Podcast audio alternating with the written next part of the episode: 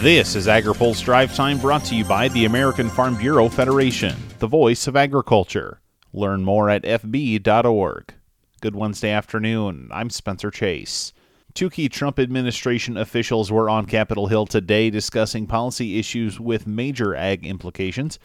For starters, EPA Administrator Michael Regan told the Senate Environment and Public Works Committee he anticipates agriculture will be integral in the Biden administration's goals to reduce greenhouse gas emissions. I think the president's very clear on this, that agriculture is at the table and that biofuels plays a role in reducing our carbon footprint, and so do many of the voluntary practices of our ag community to capture carbon and to operate in a sustainable manner. Regan was also pressed on his plans for the future Waters of the U.S. language he plans to unveil.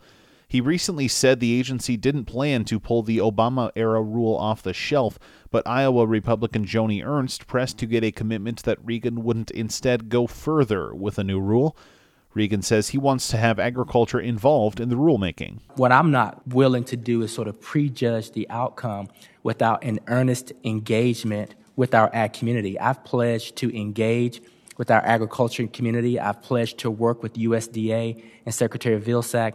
We are going to set up a structured stakeholder engagement where we actually sit and listen to those who are impacted by our regulations and come to some conclusions on what's the best way to move forward without ping-ponging back and forth, protecting our water quality and not overburdening our farmers.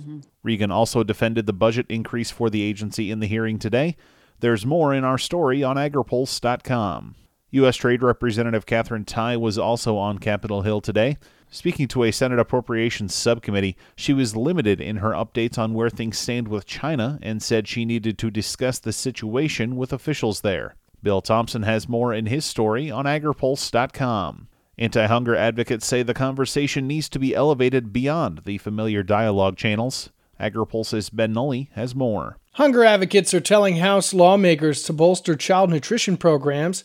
Speaking in a House Rules Committee hearing today, co-founder of the Eat, Learn, Play Foundation in California, Aisha Curry, says federal nutrition programs are essential for kids to get the food they need, no matter where they live. Programs like SNAP and WIC are grocery benefits that make sure parents can feed their kids at home.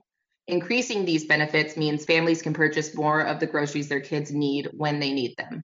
School meals make sure kids have the nutrition they need to focus and stay nourished during the school day. And finally, summer. Summer is actually the hardest time to reach kids with the food that they need. But last year, we actually saw what happens when schools and organizations were allowed to modernize their programs, letting parents pick up multiple meals at a time or dropping meals off directly to a child's house. Curry says restaurants and farmers have also helped solve hunger issues. You know, we were able to have restaurants get back into business because they were providing the food for the community, and the farmers were providing the produce for the restaurants. And so it was this big cyclical nature and effort that I think has really worked. And I think it's just going to require a big, giant meeting of the minds with Congress and the White House. The hearing is part of House Rules Committee Chairman Jim McGovern's effort to move the hunger conversation beyond USDA and the House Agriculture Committee. He recently called for the White House to host a hunger summit.